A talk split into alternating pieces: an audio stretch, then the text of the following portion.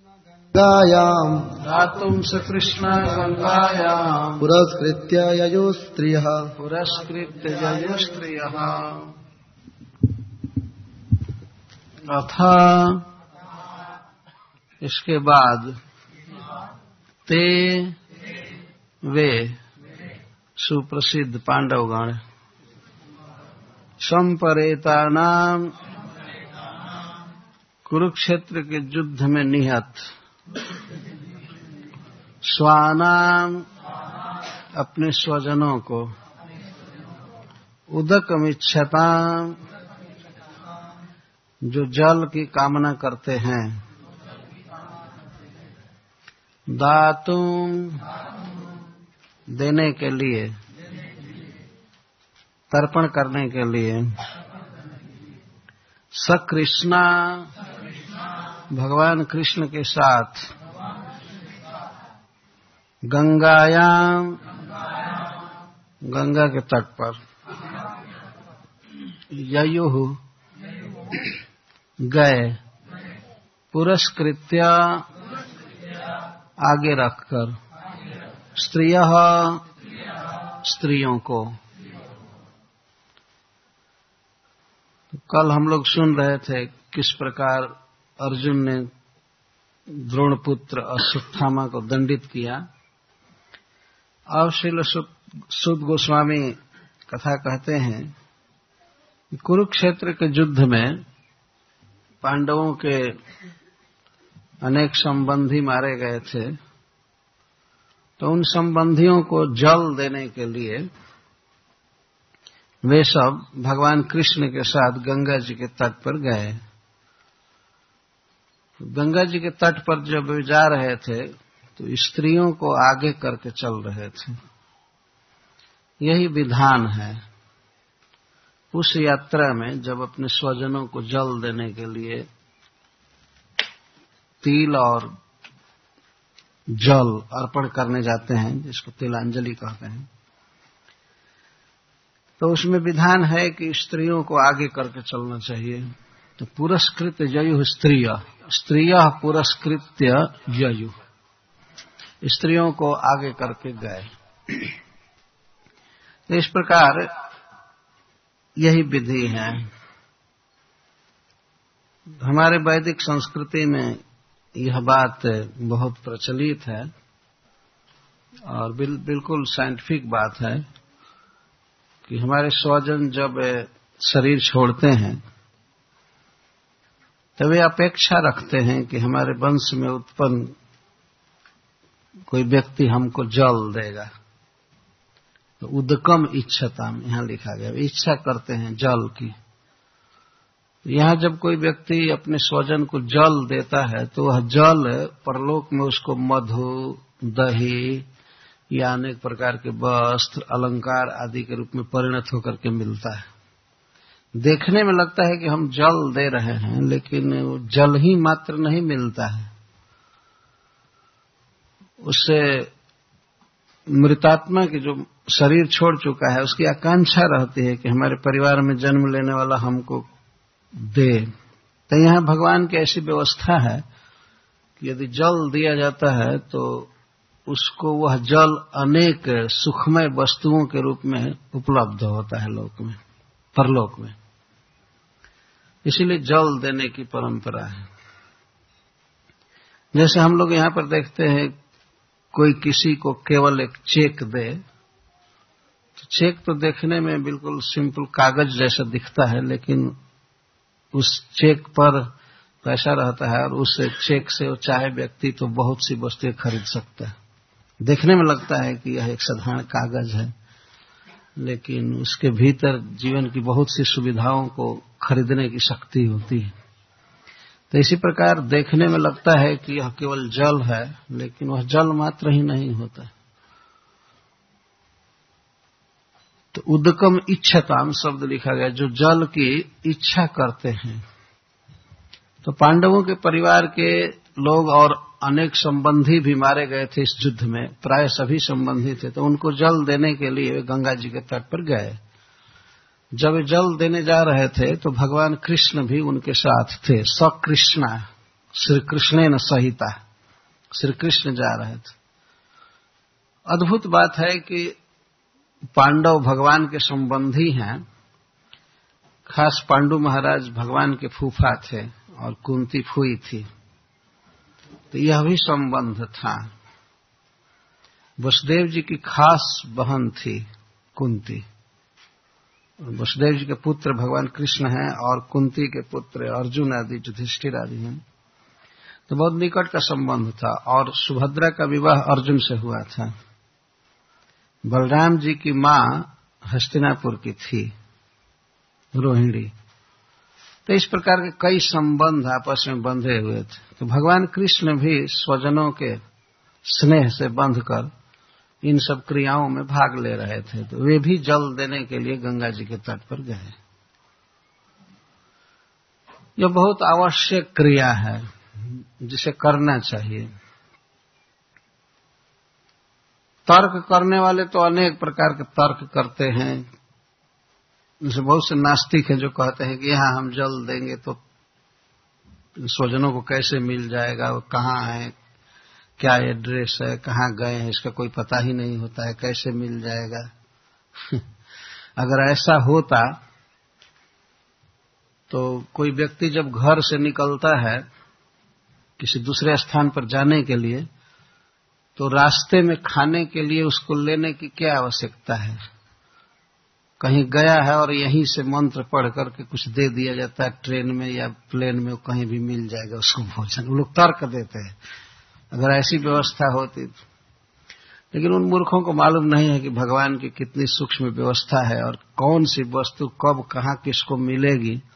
यह वास्तव में दुर्गेय है। जब शास्त्र कहता है कि ये वस्तुएँ परलोक में स्वजन को प्राप्त होती हैं तो उसे मानना चाहिए। स्वीकार करना चाहिए। कई ऐसी बातें हैं जो केवल लिखने से मान लेना चाहिए। जैसे मान लीजिए, बिजली का वायर है, तार है, और कहीं लिखा हुआ है, डेंजर. कोई मूर्ख व्यक्ति कहे कि हम नहीं मानते हैं कि इसको छूने में कोई डेंजर है। हम छू कर देखेंगे। तो छू कर देखने में तो बाद में रिपोर्ट भी नहीं दे पाएगा कि कैसा था। है ना? लिखा हुआ है डेंजर तो हम मान लेते हैं। ठीक है डेंजर है। शास्त्र कहता है कि अपने स्वजनों को जल देना चाहिए तो देना चाहिए। श्राद्ध करना चाहिए अपनी शक्ति के अनुसार। तो भगवान कृष्ण के साथ पांडव लोग गए वहाँ, जाकर के गंगा जी में स्नान किए। गंगा में स्नान करके वे अपने स्वजनों को तिलोदक देने लगे। तो उस समय जितने भी अपने निकटतम स्वजन मरे थे, उनके नाम बोले जा रहे थे। जब नाम बोले जा रहे थे तो उनके गुणों का स्मरण हो रहा था। नाम रखते ही कैसे हँसते थे, कैसे चलते थे, कैसे बोलते थे, कैसे खाते थे, मिलते थे, सब बातें याद आती थी। इसीलिए लोग बहुत विलाप कर रहे थे। विलप्य च पुनः। ते निनियोदकम सर्वे, वे जल दे रहे थे, लेकिन विलप्य च भृषम भृषम अत्यधिकम विलप्य, बहुत अधिक विलाप कर रहे रोने लगे, खास करके स्त्रियाँ, रोने लगी बहुत ज़ोर ज़ोर से। और रो करके, विलाप करके फिर गंगा जी में पुनः स्नान किए। तो गंगा जी की विशेषता बताते हैं हरि पादाब जरज पुत सरी जल गंगा जी का जल भगवान के चरण कमलों के रज से परम महिमा में हो गया है। वास्तव में गंगा जी की धारा तो ऐसे स्पिरिचुअल वर्ल्ड से आती है, परंतु भगवान के चरण कमलों का जो संस्पर्श है, धोया गया है, इस कारण से गंगा जी की महिमा कोटि गुना अधिक बढ़ जाती है। किसी व्यक्ति को जब वो इंडिया जाते हैं इधर से तो अवश्य कोशिश करनी चाहिए कि गंगा जी में स्नान करें। गंगा जी आज भी हैं। तो पांडव लोग गंगा जी में स्नान कर रहे थे, विलाप कर रहे थे। बहुत बहुत विलाप वर्णन किया गया है। स्नान करने के बाद, तिलोदक देने के बाद फिर तट पर बैठ करके विलाप करने लगे, रोने लगे, जिसमें युधिष्ठिर महाराज सर्वोपरि थे।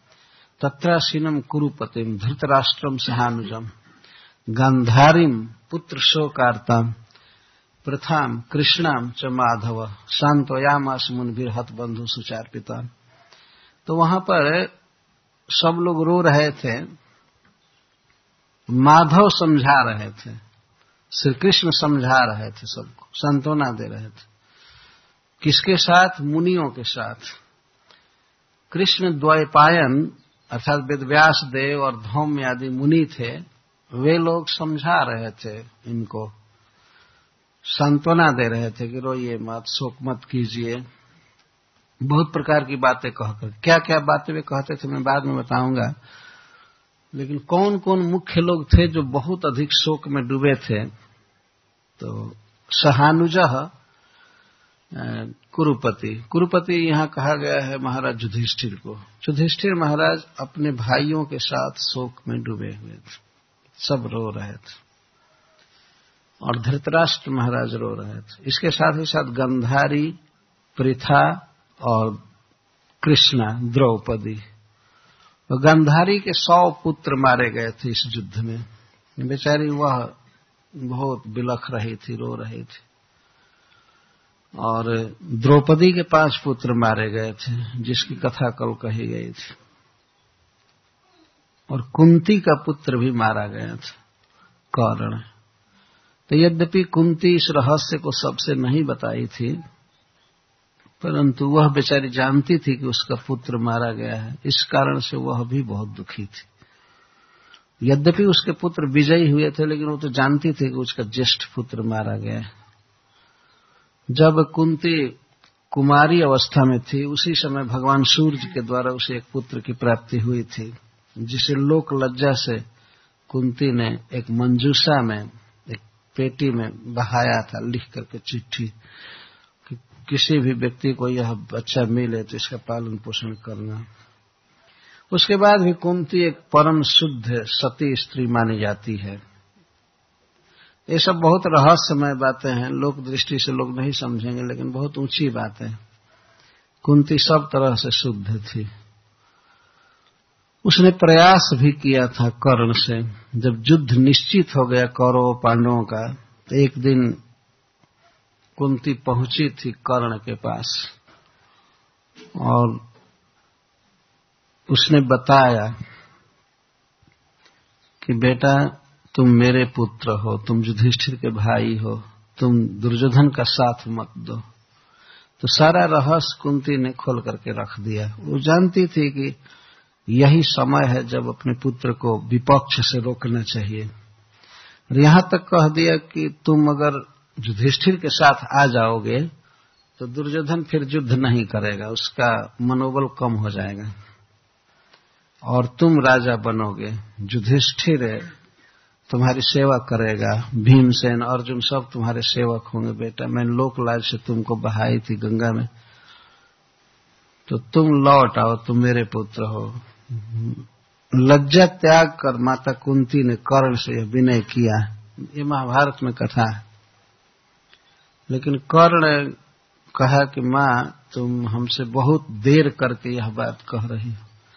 मैं यह शरीर दुर्योधन को दे चुका हूँ। मैं अब अपने वचन को लौटा नहीं सकता हूँ। और मैं यह भी जानता हूँ कि इस युद्ध में मुझे मरना पड़ेगा, क्योंकि अर्जुन के साथ भगवान है। अर्जुन निश्चित जीतेंगे। लेकिन मैं किसी भी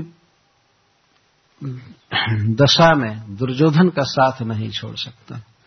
मैं जिस मुख से कह चुका हूँ कि मित्र, मैं तुम्हारे साथ दूँगा तो मैं अब राज्य के लोभ से और युधिष्ठिर का बड़ा भाई बनने के लोभ से दुर्योधन का साथ नहीं छोड़ सकता।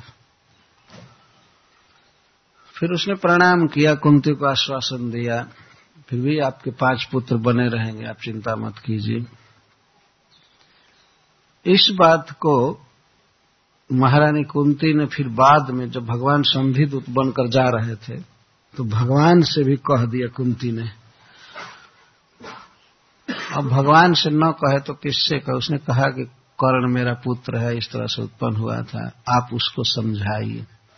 तो भगवान जब संधिदूत बनकर गए, दुर्योधन नहीं माना तो भगवान कर्ण का हाथ पकड़े धीरे से और कहे कि चलो जरा बात करनी है। सभा से बाहर ले गए रथ पर।